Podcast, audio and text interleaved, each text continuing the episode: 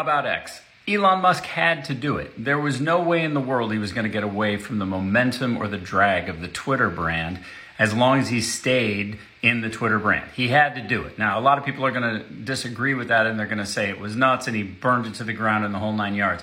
And perhaps you're right. But he would never have a chance to build that brand back into anything unless he divorced himself of the name. So, as far as like a step, it was the only step that made any sense in the world. Now, the question is can he do it? Will he bring it back? Will he create something from the ashes of it? I don't know. This is a super interesting thing to watch from a brand standpoint.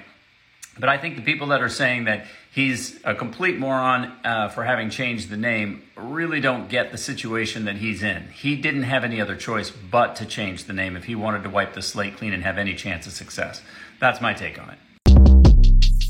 Short Cast Club